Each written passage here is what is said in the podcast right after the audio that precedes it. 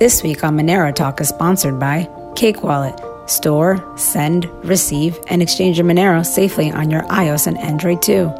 Cake Wallet is open source, and you always control your own keys and seed.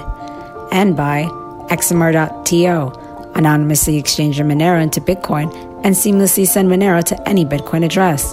Go to XMR.to or use it right in your Cake Wallet. Cake Wallet and XMR.to are trusted and verified by the Monero community. Monero Talk is also made possible from contributions by viewers and listeners like you. We're back from running for U.S. Congress in New York's 4th Congressional District. Tooley didn't win, but got much closer than most expected. Douglas ran on a passion for providing and preserving liberty for all, the same passion that drives Doug and Sunita to run this show.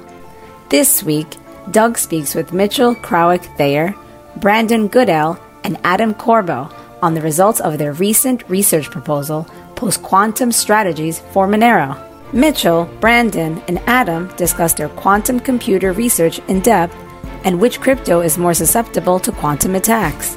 They identified a variety of vulnerabilities and mitigations that users can employ to protect themselves today. We are thrilled to be back. Monero Talk starts now. All right. Guys, nice to see you. See you. Hi. How's it going? Good, good. I've been I've been absent from the Monero community for a while. It's, it's nice to be Same. back. Yeah, welcome back. Thank you. It's, it's exciting to be back. So what what did I miss? I've also been absent, so with the exception of this paper that I've been working on, uh, I'm not sure. Okay. See, I know uh, atomic swaps are on the way, which I think is pretty exciting. That happened uh, in the last couple weeks. Uh, what else? We had a protocol update, or not a protocol update, but a network layer update to kind of uh, increase Sybil resistance. I'm trying to think if there's any other big news from the last couple weeks. I think Bulletproof Plus are just still in discussion. Sorry, go ahead. Okay, bulletproofs what? There have been talks about uh, an upgrade to bulletproofs, but I think those are Okay. kind of still in the stage of like, is the trade off, you know, trade offs between uh, marginal improvement versus like increased complexity, all of that. Yeah. Very cool. Yeah, I guess uh, no talk of conferences coming back or anything like that, right? Well, uh, I spoke to the the Europe Monero conference organizers, uh, and my understanding was that actually, I guess I haven't spoken with them in months either. It's been crazy. I don't know anything. Um, uh, I my understanding was that they were still going to be being getting together in Berlin uh, at the end of the year here, uh, like this year, but um, I'm guessing that's not happening, and I haven't found out what the deal is. So, do you guys know if it's been pushed back or what? Not sure. We are valuable repositories of knowledge. like everything else in Monero, very secretive. You know, uh, yes, light on the facts. sure, sure. So uh, thanks for coming on, guys. Um, I guess today we're gonna, we're going to talk about the the quantum research paper, correct? Mhm. So I, I know we had spoken about it five months. I guess it was something like five months ago, and I that was before you guys actually delved into it. So uh, what what did we discover? What are the discoveries? Well, uh, the primary purpose of this paper was to sort of like tear Monero apart as if we already had access to a quantum computer. What could we do if we had access to scalable commercial quantum computers? Uh, and it turns out that we went through the various list of things in the Monero structure. Uh, we identified a variety of vulnerabilities, a couple of places where we think we're still safe.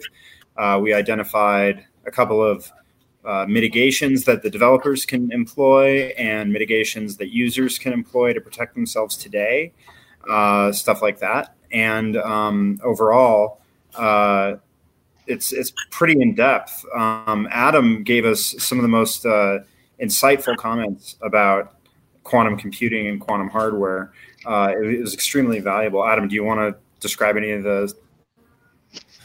I mean, well, uh, so mostly we, we, we, basically came up when he's talking about like a scalable quantum computer. We basically kind of came up with uh, you know a, a theoretical quantum adversary. And so we're basically in like the preliminary of the technical documentation that we released, um, or when we released, you know, uh, we basically went over like how a theoretical quantum adversary would, what, how we define it and the limits would be and such, and basically use that to probe how it could mostly mess up a lot of Monero security features. But also, mind you, it's this is not exclusive to Monero. Um, this is like and most any other coin as well as you know typical banking systems that don't employ like typical uh, post quantum secure solutions and such. Um, yeah, that's to begin with. I also uh, coded up a couple of like uh, you know versions of a couple of algorithms that we uh, mentioned in there for uh, use in breaking a couple of Monero security features. So like very that you can actually run on you know uh, open source quantum hardware thanks to the IBM Quantum Experience. uh, it's written in Python and Qiskit. And it's like at the very uh, that was some of the things that we were working on. Yeah. So I know yeah. we talked about. Go ahead. Go ahead, sir. Oh, I was going to say, yeah, one of the most interesting. I'm not sure. Adam just kind of glanced over that just now, but we actually uh, rented out a commercial quantum computer for this paper to develop some numbers, just just to show people what can be done. Uh, and it's it's a very small example of RSA with like very small prime numbers, I believe. Um, but we rented out a quantum computer to do it. So that's out there now, right? Like this isn't some shadowy future adversary. It's somebody who's right around the corner. So, who'd you, who'd you rent it from? Uh, you, you got to tell us now. I know a guy who knows the guy. it was uh, IBM Qiskit, right? Yeah, the IBM Quantum Experience. Did, anyway. did, you pay them with Monero? Where did they accept Monero for the uh, for the rental? It's open source. oh, it's open source. Yeah, yeah. Well, but yeah, but the hardware wasn't open source. Where, wh- whose hardware did we rent for that? It was IBM's hardware. You can basically upload a script and you send it to them, and then they basically have like a, a queue of like scripts that you can run on. Oh. But it's like 15 qubits, so it's like really like max. So it's very tiny. But yeah, it's for just like you know just running your own little scripts. It's it's really cool how it's like how open source it is compared to like you know, something like the internet and stuff 70s and stuff. Like it's kind of like similar feel, you know. 56.6 kilobaud per second. so how long has that even been a thing where you can go and, and essentially rent a quantum computer to, to run tests? Is this a, a relatively I mean, IBM IBM Quantum Experience isn't the only um, only service. There's also Rigetti. Uh, I think Microsoft has one. Like any like names. Even Google, I think, has some stuff that if you make an account, I think maybe you might have to pay money for Google's quantum computers now, but they have like Bristlecone and other uh, quantum computers that people can act. I don't know if Bristlecone's actually accessible, but yeah, basically, there's a lot of different companies with a lot of different access to quantum hardware. But this is like this is stuff that can't demonstrate quantum supremacy yet. That's accessible to the public, so you can't like break Shor's, or sorry, you can't you can't break RSA with Shor's or something. But you can still like like this one guy was open made an open source game that was like a video game, but it can only be run on a quantum computer, which was interesting. So it's it's like it's kind of like you know those old games where like it's like in the 60s and 70s where like the, the, the asteroid game where it's like run on an analog computer and they're like shooting asteroids or something, and like somebody did some something similar, but it's like open source and stuff. So yeah, this has been around for four five years, I think, not that long. Um, open source stuff at least. Uh, one of the important points, though, is that this. Sorry, Doug, I keep interrupting. No, you. no, no. Uh, one of the important points is that um, uh, up until very recently, quantum hardware was actually faster to simulate on a classical computer than to actually carry out with an actual quantum computer. Um, and so, even though these things have been around for a while, they're still toys, right? So. So I know in you know when we when we did the the last show a few months ago, we talked about kind of the, the differences between Monero and let's say Bitcoin as to as to which may be more susceptible to quantum attacks. Is there any new insights there as you know Monero versus Bitcoin, one being more susceptible than the other, or are they both equally susceptible at the end of the day? I'll, I, I, will let Brandon finish, but I just wanted to bring up something that I wanted to just like share about that, just on, on as far as like Monero security features. Like, um, for one thing, the, uh, proof of work ran, uh, random I don't forget what it's called, but that that's actually like far more secure to quantum adversaries than uh, what Bitcoin uses as a proof of work. So that was just something that I found like right off the bat was very clear security advantage um, quantum adversaries. But anyways, Brandon mostly probably elaborate more on that. Uh, yeah, RandomX, like Adam just mentioned, it seems to be a pretty devilish algorithm uh, for proof of work, uh, using Mitchell's words. Um, so uh, that seems to be like that. That'll be okay.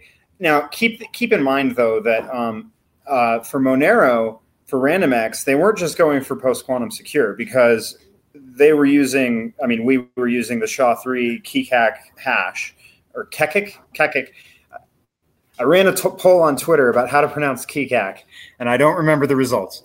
But um, that's a post quantum secure hash function, but it's not ASIC resistant, right? And so it wasn't just the post quantum security for RandomX that um, is is beneficial. Um, but one of the things that we found is that the stealth addresses in Monero are rather protective of the overall key structure um, so we, we discover. I mean, like if you go through the list of of things that you you need to run a trans, transaction protocol on a de- decentralized network, you have things like key generation, and it's like, oh, we're in the discrete log setting. So a public key means that you can extract a private key, which means posting public keys is dangerous. Great. Okay. And then you go down the list, right? And you're like, ring signatures. Okay, I can break a key image the same way I can break a key and, and then identify the true ring member. Okay, so there goes ring signatures. Um, and since keys are exposable, then people can just sign signatures at will, right? So, like, what does that even mean? Um, but then you go through the list and you're like, ah, but then you have these one time stealth addresses that Monero has. And it seems from what we've looked at that there's not much that even a quantum computer could do because they're basically perfectly hiding.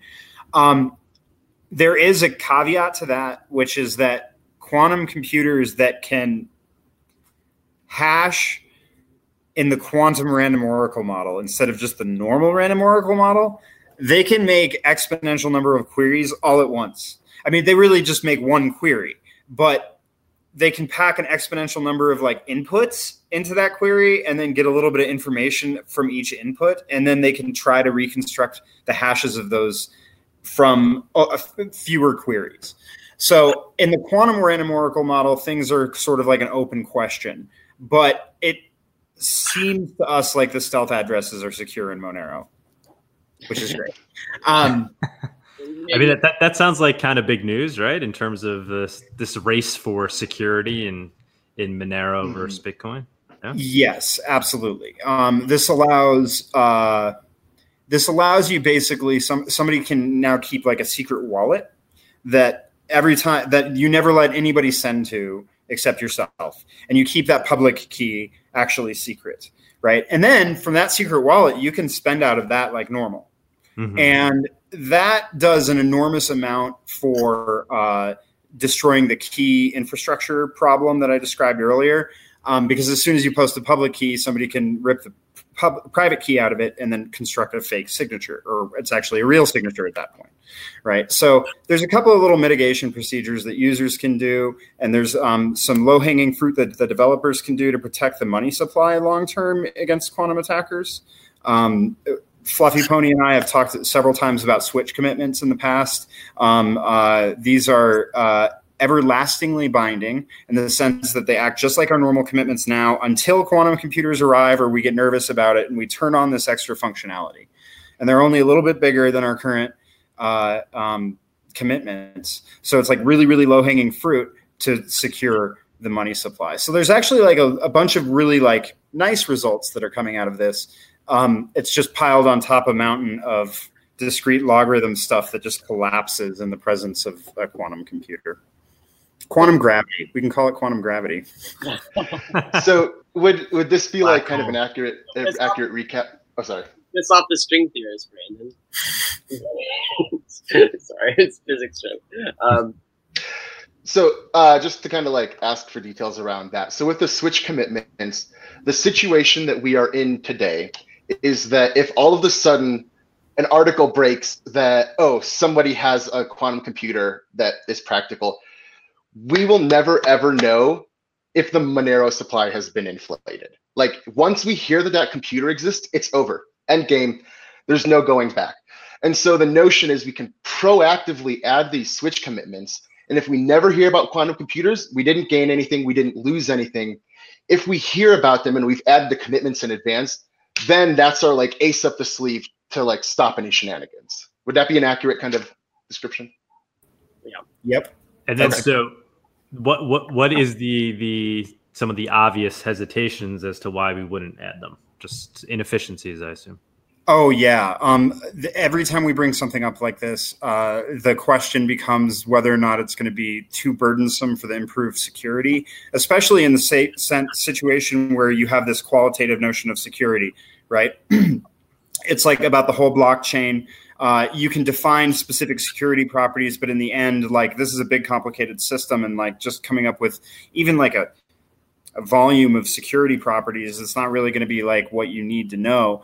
Um, in, in, the end, uh, people are like, okay, so how big are the switch commitments, and how long is it going to take to verify, and how long is it going to take to verify the whole blockchain five years from now, so on and so forth. Switch commitments are are exactly 32 bytes larger than our current commitments, and they have very little additional overhead. So the overhead is extremely measurable for like or the cost is extremely measurable for like before and after it's a very easy analytical situation um, i think most of the pushback against switch commitments over the past couple of years has just come from inertia um, in the development community. People have been busy with other things. We've been busy with like making bulletproofs more efficient and fast and things like that. Um, at least this is the situation over the past several years, right? Like I, I've been out of the Monero situ- Monero community for most of this year because of health reasons, and so I'm I'm a little bit like looking backwards here. Um, but I think most of it has to just to do with other things being higher priority, especially because the quantum computer is this scary boogeyman on the horizon that we don't have this definite timeline for. Yeah, one of the tricky things is like if you include quantum computers in your threat model, then switch commitments are a no-brainer. But there's always going to be some minority of the community that like refuses to accept quantum computers as part of their threat model. And so that can kind of lead to a little bit of like uphill stuff. But hopefully, given that it's like such a small change and such small overhead, um, hopefully switch commitments won't be as controversial. It's it's it seems that I, I from what I'm hearing, I, I would certainly be on board. Uh, from what I'm hearing thus far, obviously we got to see more. Um, but it's it seems like a no brainer that we'd want to move in that direction as quickly as possible. Uh, and it would just I feel like bring uh, positive attention to the to to to Monero as being on the forefront there of, mm-hmm. of an inevitability. Adam, you you have a very good uh, or better than I would say most, right, on the feel of how quickly quantum computing can possibly progress. Uh, yeah, I mean, I, I'm not going to give any like definite like estimates because no matter what I say, like if, I say like 2030 or something, they're going to be 2030 and they're going to be like, "Ha, he was wrong," you know. but I mean, I can definitely give like you know like like data and, and such that would like show. And I mean, to answer the the question of like whether you should consider quantum computers seriously in your security model, um, I, I, think to the most part they're inevitable someday. Uh, like that's that's kind of like a definite uh, thing. But I mean, to answer some of the skepticism, let's like actually be like really skeptic here right now about like quantum computers and like what are their capabilities and like are they should they will they actually exist? And I mean, like one of the questions is like uh, like decoherence, for instance, like uh, like when you're building a quantum computer, is it possible that like the fault tolerance threshold in practice might prevent implementation that would like break cryptography and stuff? And so, and other theoretical questions. Um, that that that could be a, a theoretical hurdle that like might be possible that it like never will be surpassed. And then another thing is that maybe like pra- actual practical quantum computing, once they reach a certain qubit limit, like it's like it's it, actually breaks fundamental physics or something like that, and like it, it, it works in a way that's completely unpredictable. Those are like two. Those would probably I'd say would be like the two valid points of skepticism as to like the development of quantum computing that would exist today. But I'd say maybe once you once somebody announces that they've achieved quantum supremacy on like 120 qubit hardware, then I think for the most part, I think even like skeptics with those two valid points would probably be pretty assuaged. Two un- invalid points, I'd say, would be something like, you know, like uh, quantum computing must be impossible because it violates the extended church Turing thesis, and like, uh, you know, it, it, you know, people just say it works this way, but you know, when we actually do, I mean, it's kind of the same thing as the other earlier point of skepticism. Um, and I, uh, and also another one is like, oh, quantum computers are just fancy analog computers or like something else, you know. Um, and th- those I'd say are a bit more like they're not quantum computers. Uh, sorry, they're not analog computers. That's definitely true. With the threshold theorem and like, uh, you know, quantum fault tolerance, this kind of destroys the argument that quantum computers are just you know fancy analog computers. Uh, and I mean, if you really want to get really ridiculous and out of the woods with skepticism, you can go into like the holographic principle and like it violates, you know, its bit storage in a volume, and that if you have a, a, a sufficient enough like quantum computer, like uh, and enough qubits, it'll just collapse into a black hole theoretically or something because of like bit storage and a volume or something. I don't, I don't think that's going to happen if you if you build a quantum computer. But there are definitely some conspiracy theory skeptics skeptics about quantum. yeah, yeah, exactly. And that's one of the reasons that we want to emphasize. Like, we rented one. you know.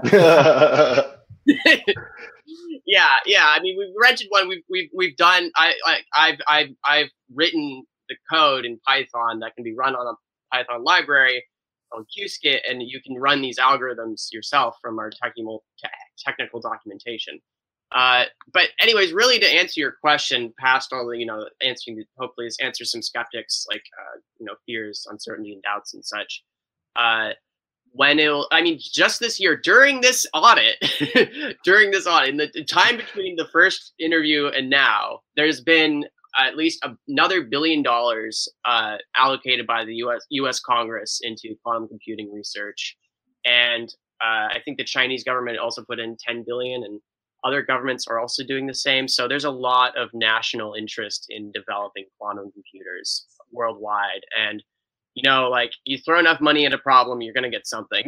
so uh, I, I that definitely is going to incentivize a lot of research into quantum computing. And so I wouldn't be, and, and actually just a few weeks ago, IBM released like a timeline that they'd have a thousand qubit quantum computer by 2023 I mean, I'd have to see whether they can make the first milestone of like 127 qubits or something like that before like I'd see if they could actually make that timeline. But like once you get to a thousand qubits, you're reaching, you're getting pretty pretty close to being able to break RSA and ECC quickly if you're able to actually like implement them with fault tolerance and such. So that's pretty close 2023 but i wouldn't say that that's when quantum computers will be able to break ecc and rsa so i I mean, by end of the decade, I definitely like try to preach to, to change encryption protocols before the end of the decade by far, if not like 2025 and even earlier potentially. But it's it's an inevitable thing that seems to be kind of swiftly approaching faster than some people might think, or maybe longer than some people might think. But anyways, don't quote me on exact dates. Just well, well, I ordered that because uh, I went back and listened to our interview from last time in preparation for this. I just finished listening to it, and I ordered that Scott Aaronson book that you recommended because I I hadn't had time when I was running for Congress, but now very excited to sit down and read that. I'm looking nice. forward to it. And I got to say, by the way, very much enjoying this conversation, guys. Uh, I've been I was on that campaign trail, and this is this is so refreshing to be talking to you guys, doing doing God's work here. Whatever it is you guys are doing, I don't, I don't know where you guys get these brains. Um, so just want to mention that. Very refreshing. That's great to have you back in the fold. Yeah. Um, so Adam, another so another question. So because I think when we spoke last time, you know, I had asked you, are you a Monero guy that you know also happens to be into quantum uh, computing, or are you a quantum computing guy that's entering the crypto sphere now? And uh, I think it was that you're a quantum computing guy that's started to get involved. Over these last few months, through this research that you've done on Monero, do you have any new opinions on on the Monero project itself, and you know maybe versus other ones? Have you been looking into crypto on a deeper level? Uh, yeah, I mean, I've looked into a couple of other projects certainly, and um, I mean, comparing it with Monero, but I mean, predominantly most of like the the work was like very in depth, looking at the mechanisms that you know make up the security of Monero, and you know probing for weaknesses. And me and Brandon did a lot of the, the work and like just like the math, obviously, and Mm-hmm. Mitchell was definitely great help in like organizing everything and getting all that together. And um, I mean, uh, I'd say Monero is definitely a very fancy beast in terms of uh, in terms of just like the underlying under the hood mathematics and security mechanisms that they employ. And it seems that they definitely uh, a lot of the talent behind uh, making it better and improving it through not only uh, the community funding and such is definitely like a big plus for them. It seems. Uh, I mean, I've definitely uh, learned a lot about cryptography since we last spoke. Uh, I, I I wasn't like I like I wasn't completely new to it, but I I, I know a lot more about it now, and so I, I'd say I'm kind of like bit half and half. You know, like I, I predominantly I, I know more about quantum computers than most people in this space, I'd say, but at the same time, I I, I know a lot more about like how the different cryptocurrencies and cryptography mechanisms. I feel bad because I feel like I'm constantly dragging Adam through this like mathy forest and just like watch the branch, bam. you know? Oh, I love the math. The math is uh, exciting. Know beautiful. It's the, the most beautiful, one of the most beautiful art forms humans have made. I guess I don't know. Mhm. So, do you guys want to go through a little bit of, you know, uh, specific? Uh, I guess we spoke about some of them, but any other specific aspects or mechanisms in in Monero where you kind of did this analysis and looked at how it would be potentially affected by uh, quantum computing? Sure. Well, let me recap uh, basically piece by piece what I've said so far because I dumped a lot of information. And some of this comes with uh, some like recommendations for users, anyway, at least for keys.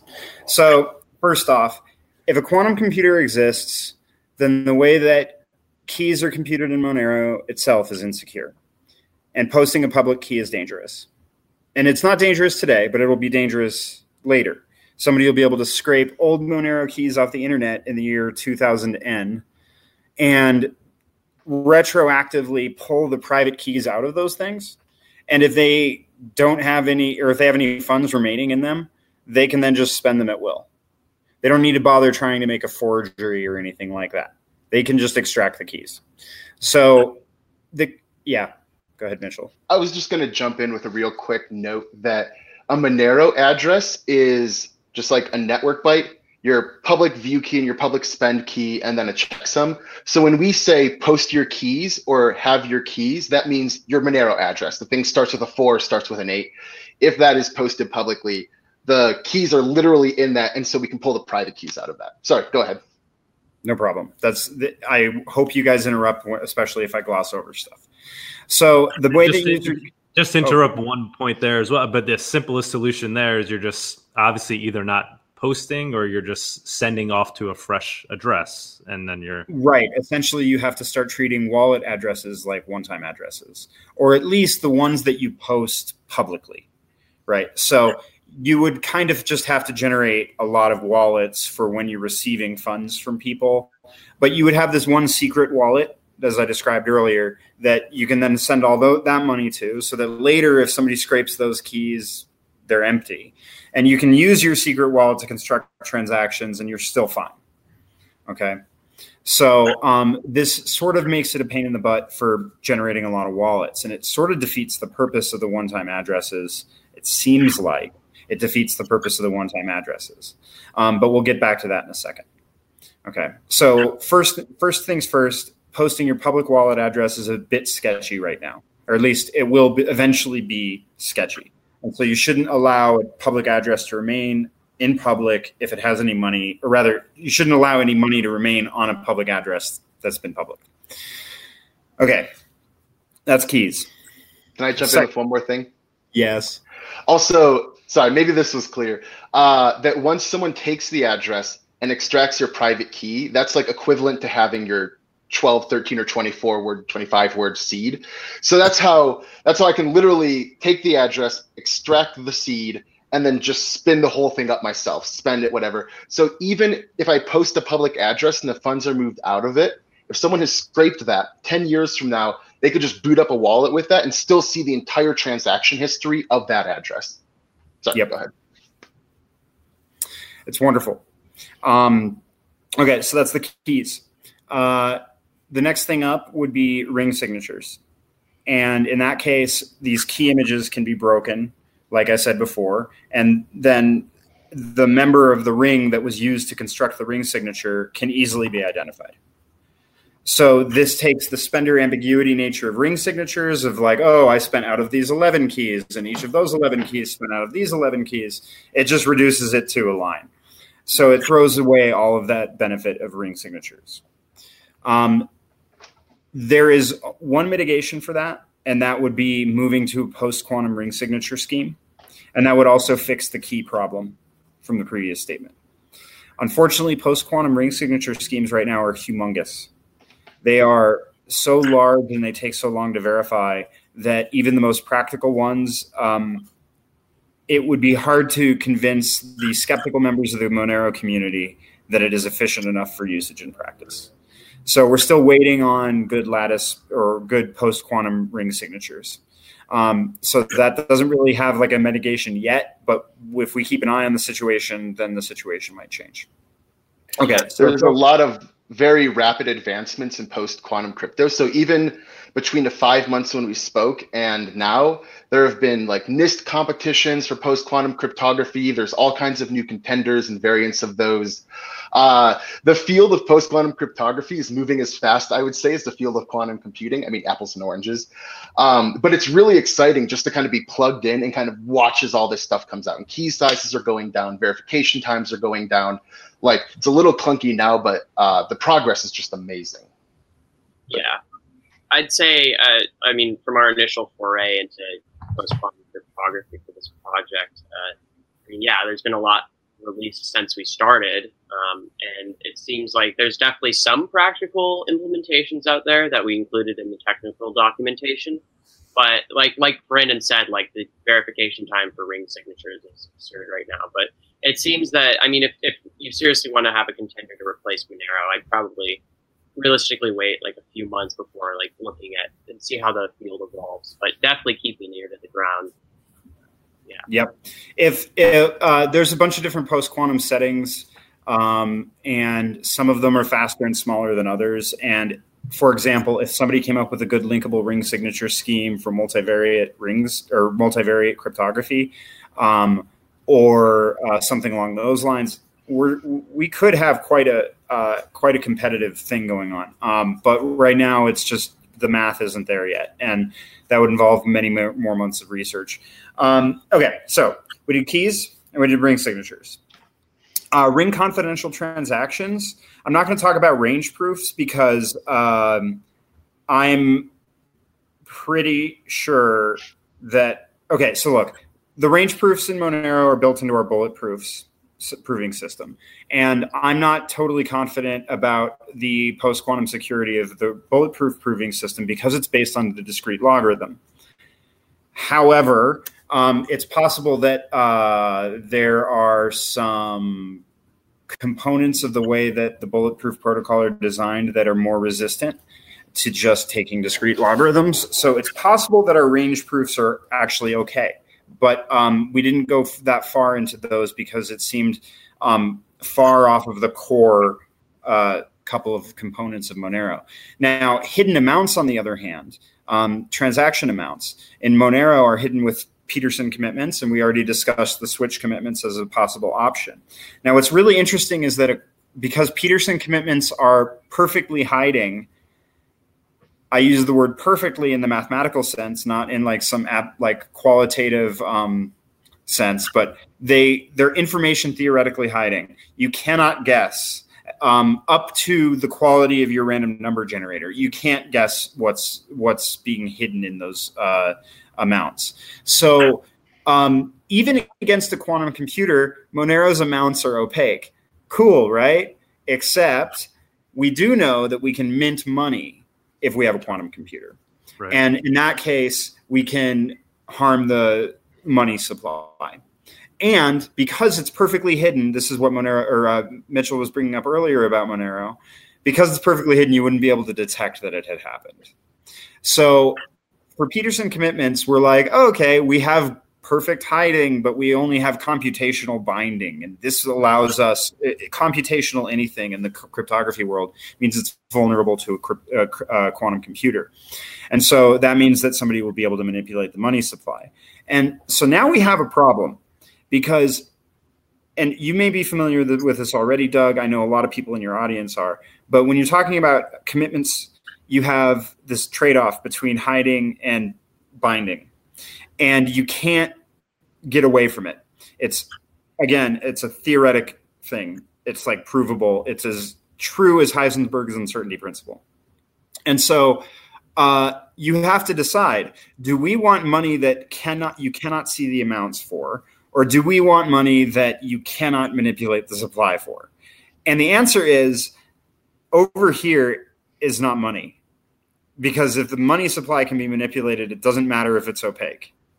So the only answer is that you have to make it so that the money supply is is secure against quantum computers. And the way we, we're proposing to do that is switch commitments. Um, let's see here. We did keys. We did ring signatures. We I, did. I have a question about that. So uh, in the cases that if we add these switch commitments, they are in addition to what is currently there. And so if quantum computers never show up, nothing changes. Everything is continuing to be hiding, all of that. The switch commitments are just like an escape button if a quantum computer shows up that we can like hit the hatch and, and then we have this uh, binding term. Yeah, so it'll be opaque until we hit the escape hatch uh, lever or whatever, and then we'll have a secure supply, but not necessarily opaque. And it's still worth noting that it will still be a lot of computational resources to violate that, to, to look in to, to see how much is being stored. Um, because you still need to apply the quantum computer to look at the amounts, right? So um, once uh, in switch commitments, so like it's still going to be a pain in the butt to track amounts in the Monero ledger, even with switch commitments, even though they're not perfectly resistant to quantum computers anymore. Yeah, wait, just just to back up to make sure I fully. So when we yeah. do, if we do switch to switch commitments, so that that trade off still exists, obviously, because mathematically that trade off always exists. Um, but then you're saying so at that point we're saying now we want to be perfectly binding, and we're okay with the fact that a quantum computer could potentially uh, you know reveal the blinding part. That's un- that's the unfortunate trade-off that we have to work with yep. And switch commitments are basically the short of using post-quantum uh, uh, commitment structures nope even if you use a post-quantum scheme right you still have this trade-off. Uh, as far as i can tell there's no way out of this dilemma except for something like a switch commitment which is actually a brilliant invention by tim ruffing who's uh, written several papers in the cryptography world that Monero has has has benefited from. So uh, I want to thank Tim Ruffing for coming up with that and his co-authors. There were several, if I recall correctly, there was more than one co-author, but I forgot their co-authors because Tim was on the list. Hmm. That's interesting. So would would would uh, you know? So in this post quantum world, and let's say Monero had upgraded to switch commitments. Uh, what would that then potentially look like? Would there still be a way to kind of obscure your your amounts and you know um, sending it so, to? It just wouldn't be as obscure as it is today. Uh it would not be as obscured as as well. It would be as obscured as it is today for classical attackers. Right. So um, the hacker in the basement down the street who doesn't have the resources to rent a quantum computer still won't be able to see your transaction amounts and steal your identity. Um, but you'll end up with something like large scale actors having the funds to be able to look at amounts. So there might be some other things that we can do to deal with this. And um, this goes back to pre Ring CT days. So this is like 2014 or something like that. Like I remember talking with Fluffy Pony about this. We were we were trying to decide whether or not it would be worth uh, um, coming up with some optimal distribution of denominations of outputs so that you can't just make an arbitrary amount output. You have to like just like I can't give you like 1.7 pennies. I have to give you a certain number of quarters and a certain number of dimes and so on. It's possible that if you pick a correct distribution of those outputs, that you might be able to obscure the actual incoming inputs and outputs and stuff like that. So there's a bunch of little tricks like that, but Mitchell's nodding, but he's also a he's also a data scientist, and he knows exactly how insecure that approach would be, right? So, um, the short answer, I think, is um, on the longest timeline. Uh, the best way that we might be able to protect against transaction amount peeping would be something with like really, really large keys, which is it, it just make it so big that even the quantum computers that in in our biggest like most ideal dreams couldn't crack it in the time of 11 copies of the universe. If we did something like that then yeah sure who cares? But we could do that with classical stuff before and not even consider the quantum computer and just like double the key lengths right? So um uh short answer is i'm pessimistic but optimistic. Uh, it's it's probably worth noting that in our quantum adversary model, there were uh, two or three main algorithms that were used. Uh, one of them is called Shor's, which can be used for factoring large numbers or breaking the discrete log problem. Uh, another one is called Grover's algorithm, which can be used kind of for black box functions. Each of those scales differently, and some of them, uh, like with Grover's algorithm, if you run into problem. You can kind of kick the can down uh, down the road by like doubling key size, but that doesn't work for Shor's, right? So you need to be sensitive about what the mechanism is. Uh, we know what the quantum mechanism is, and then like which approaches are viable. Is that right, Adam? Yeah, if, if you're if you're doubling uh, ECC key links, um, that's still going to be vulnerable to Shor's. But if you, I mean, if you have something that's somehow vulnerable to Grover's, but not, you know, a classical search algorithm, um, then yeah, doubling the key length could be a viable solution. But also, this doesn't. Uh, also, we haven't really touched upon quantum differential cryptanalysis, which is kind of like a pretty yeah yeah. I saw I saw Brandon's eyes light up right there, like ooh yeah. Quantum crypto differential cryptanalysis, um, its own bad boy, and that that's actually the third algorithm that we use. I mean, showed which was Simon's algorithm, and you can use that to find the XOR mask of some bitwise function or something, and using that you can perform. And there's other algorithms other than Simon's algorithms that we uh, Simon's algorithm that we didn't entirely touch upon, but you can basically perform differential cryptanalysis, setting up with a quantum computer, perform differential cryptanalysis, and you can break a lot of um, hash codes. And, for for your audience, Doug, um, Simon's algorithm. Okay, wait. Simon's algorithm is looking for the the mask of an XOR hash, right?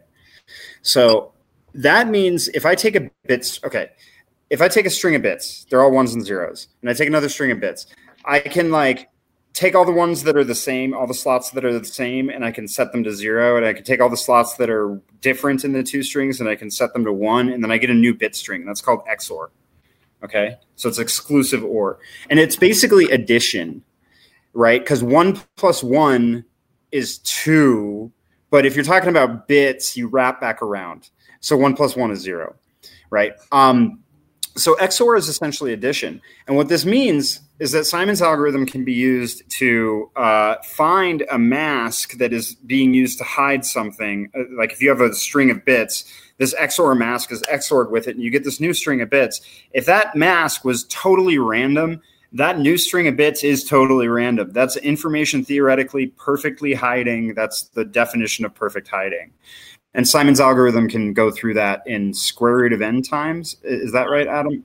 No, not even square. Or well, usually it would take like n square or two to the n. I don't remember exactly, but like Simon's basically is exponentially faster than any classical algorithm. Yeah. So the order of Shor's. But that's also not even a touch upon like the Bernstein Vazirani algorithm and other similar things that like employ kind of a similar thing to Simon's algorithm. But and that's why I was actually pretty convinced that our stealth addresses were not sufficient to to hide the underlying wallet keys. But we looked at this thing in every different way, and um, th- this just means that up to the quality of the brains in this chat right now, we can't think of anything. That doesn't mean that there's not a problem with it. So, um, anyway, Simon's algorithm is is pretty cool. I didn't mean to interrupt you, Adam. I just had to go off about that.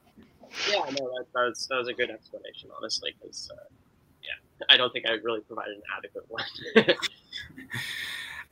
um, but Doug, I I seem to f- have forgotten your question. No, well, we could you were basically summarizing everything uh, from yeah. the paper. Were there any other major points to touch upon? Um, I think we hit them all.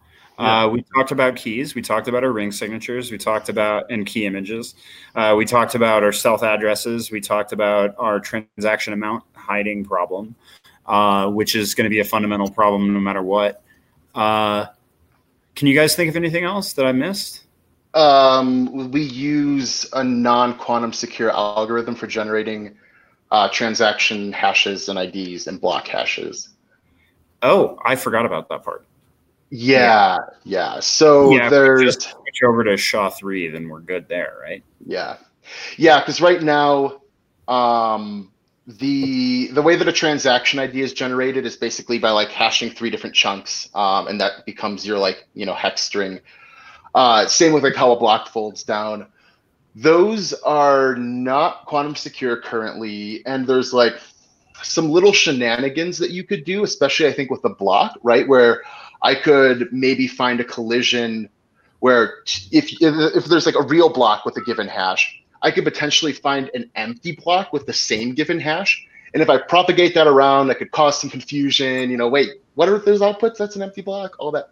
So that was that was I think one of the other little things we poked into. Um, and post quantum hash functions exist. So. Hmm. Now I know I kind of asked this on the on the outset, but this is a question that anybody that's listening, most people that are listening to, always have in their back of their mind is just you know comparing Monero to other cryptocurrencies, comparing it mainly to Bitcoin, but obviously things like Zcash as well. So, do you guys have any further thoughts there, based on you know what we talked about? These weaknesses, potential weaknesses, are that you discovered in the paper uh, in in a post quantum world, how other uh, cryptocurrencies may or may not be affected. I know obviously you guys were, were studying Monero and not these others, uh, but obviously something like like Bitcoin and uh, you know whether or not uh, this is there's there's considerations to be made here as one being more secure than the other. In, in so, oh, Bitcoin. No, I'm not, I'm not going to say it, but the, the, yeah, Bitcoin's like quantum computers come out and Bitcoin remains the same, like it's trash, it's done. There's already been so many other studies done on this too. Like so, to kind of give a more detailed answer, uh, we want to think about the security features and the privacy features. Uh, so if we start with the security features, like uh, generating a wallet address from a private key, then Monero and Bitcoin have the same issues. The exact algorithms that we described in the paper to break Monero's security can be used to break Bitcoin's security. Now, separately, let's consider the privacy features and the attack surface there. Now, because other coins don't have the privacy features, obviously they don't have the same attack surface there. And I think I can say pretty pretty thoroughly that what happens is yes, we have these privacy features, and if you break a Monero privacy feature, it reduces just to the Bitcoin model. So if we break ring signatures, then we just have a transaction graph that looks like Bitcoin. Uh, if we break, you know, say we were to break transaction uh, amount hiding, well, then it would just be plain text amounts like Bitcoin. So it's one of those like the security issues are the same, and the privacy features it just breaks Monero down to Bitcoin. Uh, it's not like Bitcoin is more secure; it just doesn't have the attack surface mm-hmm. to begin with. At least that's how I kind of view it. Well, I kind of disagree with that. Um, just a little bit, though. Um, so, first off, the distinguish between security and privacy, uh, because the way that Mitchell did, security would be making sure that the machine works, and then privacy is making sure that the windows are tinted. Um, and so, uh, as Mitchell said, we have certain security breakdowns that are going to be common across many, many cryptocurrencies. Um, I'm pretty sure, pretty sure that everything out there right now, with the I don't want to say everything. The vast majority of coins out there right now are totally boned if quantum computers come around. We're talking about Visa, we're talking about MasterCard, we're talking about Amazon, we're talking about um, like everything that the internet is based on is going to come crashing down. The key issue that we just described of like being able to extract a private key from a public key that's going that alone is is enough to make the entire internet wildly insecure not like every component of the internet but like you wouldn't want to be on that internet and so um, the fact of the matter is is that this is not a strictly monero related issue um, if you can break a Monero key, then you can also break a Bitcoin key and vice versa, as Mitchell noticed. I believe I that Zcash's snarks are actually quantum secure. Um, but I am Halo not, is plausibly post quantum too. Yeah. And so like there's stuff out there that coins are currently based on that are more resistant to this problem. Um, but the vast majority of them out there, like uh other th- if they're not using snarks or like Winternitz one-time signatures or something like that then signatures are going to be forgeable so even if keys aren't broken then you can forge the signatures right um, but the keys are also all going to be broken because they're all using the discrete logarithm setting. Short answer is it's a cryptography apocalypse. But if we moved but if we move to switch commitments then there's there's potential. Uh, if we move to switch commitments and people keep their secret wallets secret, then there's definitely high mitigation, but I don't think it completely erases. Nope, you still have a problem because people will still be able to compute the discrete logarithm of one-time keys and then spend on your behalf without knowing your wallet. Yep, that mitigation goes away. Nuts. Wait, really? Why? Yeah. Well, if you have P as your one time key P, you can compute yeah. the discrete logarithm P. And then without knowing the B, the view, the spend key or the view key, you can just use P to spend. You just use that in the ring signature. Oh, you don't even need to figure out what's behind it because you can just forge it from that. Yeah. F- forgeries okay. are, yeah, you wouldn't even call it a forgery because you're computing it directly from the key. Okay. Okay. Yeah. so sense so even if you even if you keep money on a secret wallet until monero moves to a totally new key infrastructure there's there, there's no security switch commitments are an absolute last minute bailout to prevent people from uh, revealing their trans uh, excuse me um, to prevent people from inflating the money supply before it's too late uh, but they'd be able to do almost anything else except inflate the money supply. okay. Uh... I know. It's, All right, this is the kind of grim call. inspiring, right? Um, we had so many conversations about this to avoid FUD, but the thing, but, but you got to keep in mind, I'm talking about like asteroid hitting the planet here. Amazon is screwed, Visa screwed, Mastercard is screwed. Monero being screwed is like drop in the bucket. Right. So, yeah. So switch commitments will be good temporarily. Hmm? Right. Moving to switch commitments makes sense just so we're not secretly attacked before mm-hmm. we all know that a quantum computer exists, kind of. Yeah. Well, it's it's to protect the money supply uh, from undetectable inflation before it is a practical route of attack. Um, but as soon as the money supply inflation becomes a practical route of attack with scalable quantum computers, um, all of these other problems crop up, which mean the end of the world. So that could also be why switch commitments have not been high priority at Monero. So, w- what do you guys see as being next steps then? Uh, even with this study, are there next steps with with the the research itself? I'll let Mitchell and Adam answer first because I've been talking a lot. yeah. yeah, yeah. My I'll, I'll say real quick and get out of the way. Is my thought is uh, start looking at switch commitments before it's too late. Uh, potentially start evaluating uh, post quantum hash functions as well. That's potentially also just low hanging fruit, especially if you just append the post quantum hash to the regular hash. You're not giving up any security. You can't make it worse. You can only make it better. Uh, well, unless your post quantum hash is broken. But if your hash is broken, that's whatever. Uh, so, anyways, switch commitment, post quantum hashes are the two things that to me seem like potential near term things.